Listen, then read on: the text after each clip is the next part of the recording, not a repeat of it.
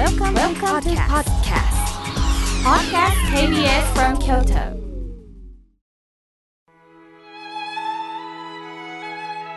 改めまして僧侶の河村明慶です今日の法話のテーマは出会いを生かすについてお話しいたします今日はお見合いの日だそうです1947年昭和22年のこの日東京の多摩川河川で集団お見合いが開催されたそうです結婚紹介雑誌希望が主催したもので戦争のために婚期を逃した20代から50代の男女386人が参加したそうなんです。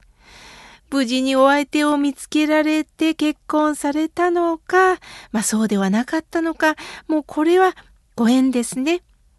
さて、あなたはお見合いされたことありますか？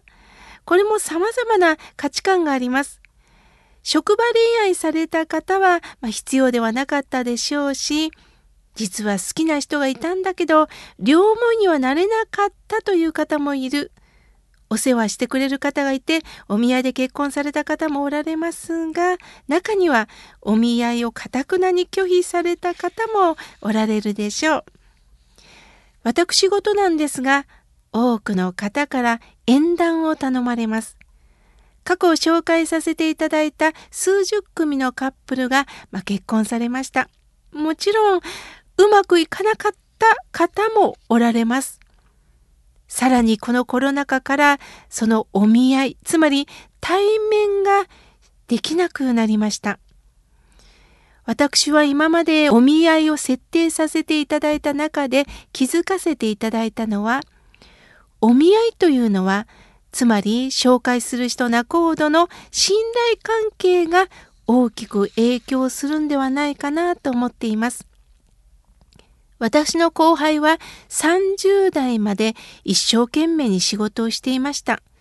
そんな時、ご両親が亡くなって結婚どころではなくなったんですね。40代に入り、結婚したいなぁとやっと思え、ある結婚相談所に入会したら、担当者さんから、この年まで何をしておられたのですか？と聞かれたそうです。まるで鮮度の落ちた人間のようにあしらわれたことがすごく寂しかったそうです。もちろん、ほとんどの相談所さんは年齢ごとの出会いがあれば親身になって紹介されますが、たまたま後輩の担当者さんは、まあ、直球を投げてしまったんでしょうね。でもその言葉が残って後輩は落ち込み、私は何度も何度も後輩とお会いし、彼女の魅力を伝えさせてもらいました。今では気持ちを穏やかにし、妙慶さん、もうこれからは自然に出会ったらいいなと思えるんですよと笑顔いっぱいに話してくれました。お見合いをする中でなかなか決まらないという方がおられます。まず、こんな人でないと嫌ですという条件を出されるとなかなか希望に合った方が見つけられないんですよね。もちろん希望する人と出会いたいのはわかります。結婚相手とはこうあるべきやと理想像を強く持ちすぎるとなかなかうまくいかないなと思っております。お見合いも出会いです。まず不思議なご縁でこの人と会ったんだなという新鮮な気持ちで相手とお話をしてみてほしい。どうしても感覚的に受け付けなかったらもうこれは仕方ありません。でもまずこの人どんな人なんだろうと楽しみながらお話をすると世界観が変わると思うんです。お見合いというのはね、まずその前に写真交換があるんですよね。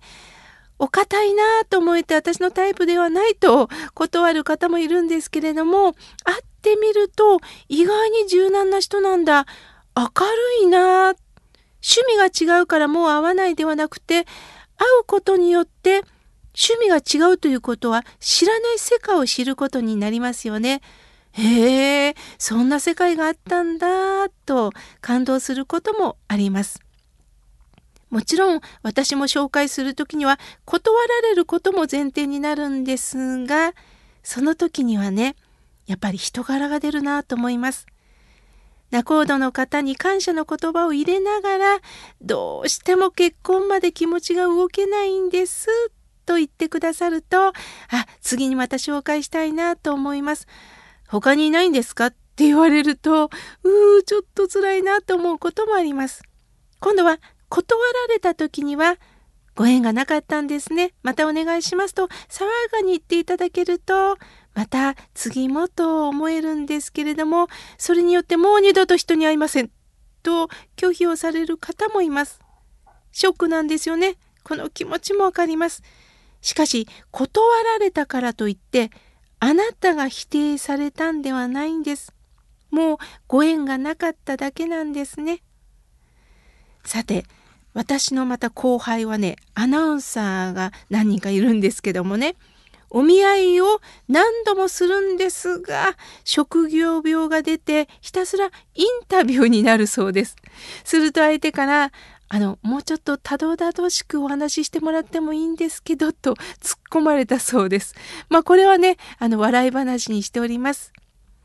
さて、私は仏教の教えを聞いてきて、改めて結婚とは、孤独を味わう世界、孤独を味わう場だと思ってます。だから人生が深くなるんだなと思っています。これから結婚する方にはちょっときつかったですね。申し訳ありません。普通であれば結婚して温かい家庭を築くとほとんどの方がおっしゃいます。常に相手のことを気遣って生きる、手を取り合って生きると希望を持ちますよね。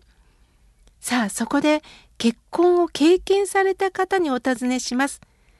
手を取り合ってと言うんですが、手を差し伸べても受け止めてくれないこともあったんではないですか私の気持ちを分かってと訴えても分かってもらえないこともあったんではないでしょうか妻、夫を現に亡くされた方もおられますよね。そんな時一気に孤独が襲ってきます。目の前に伴侶がいるのに気持ちが通じ合えない、会いたいのに会えない、寂しくなりますよね。人間というのは、素直に人と接することのできる人と本音を言えない、優しくできない方もおられます。どれだけ分かってと訴えても別れない人もいるんです。そうすると、あったかい人がよかったな寂しいなと思うんですよね。しかし、そこで人生が深くなるんですよ。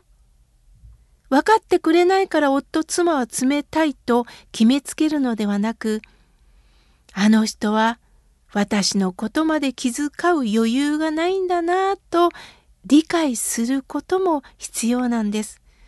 身内ほどそれがはっきり出ますものね。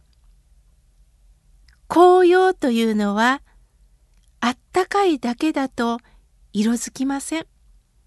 寒い寒い気候があってこそあったかくなって寒くなって三寒四温その温度変化があってこそ色づくんです。だから人生が深くなる。嬉しいことだけではない。辛く当たられた。しんどいことがある。その中で人間は深く深く色づいていくんです。これからお見合いをしようという方、私を楽しませてくれる人、私を幸せにしてくれる人、この気持ちはもちろん持ってていいんですが、もう一つ、この人となら苦労を乗り越えられるかなと思えた人とぜひお見合いしてほしいなと思うんです。ある番組でご長寿が若い頃の自分に向かってメッセージを届けるという番組があったんですね。70代の男性が若い頃の自分に語りかけるんです。よう、お前よ。お前は A ちゃんのことが好きだった。だけど告白できんやったな。実は A ちゃんは2年後に亡くなった。だからお前は70何歳になっても独身やとカメラの前で話されたのが印象的だった。好きだったけど言えなかった。その後悔と好きだった気持ちを大切にしたいということをメッセージに託したんですね。独身の方にも人生のドラマがあるなぁと感じさせていただきました。私も縁結びはお役目だと思ってこれからお世話をさせていただきます。実は仲良しのお寺の坊森さん、純子さんもご主人を亡くされて悲しみの中におられる中、何かご縁つなぎをしたいと寺婚をやっています。お寺の婚活です。もう純子さん素敵な女性なんです。いろんな人を集めてね、一人一人に向き合っておられます。私も刺激を受けてお世話させていただこうなと思いました。今日は出会いを生かすについてお話しいたしました。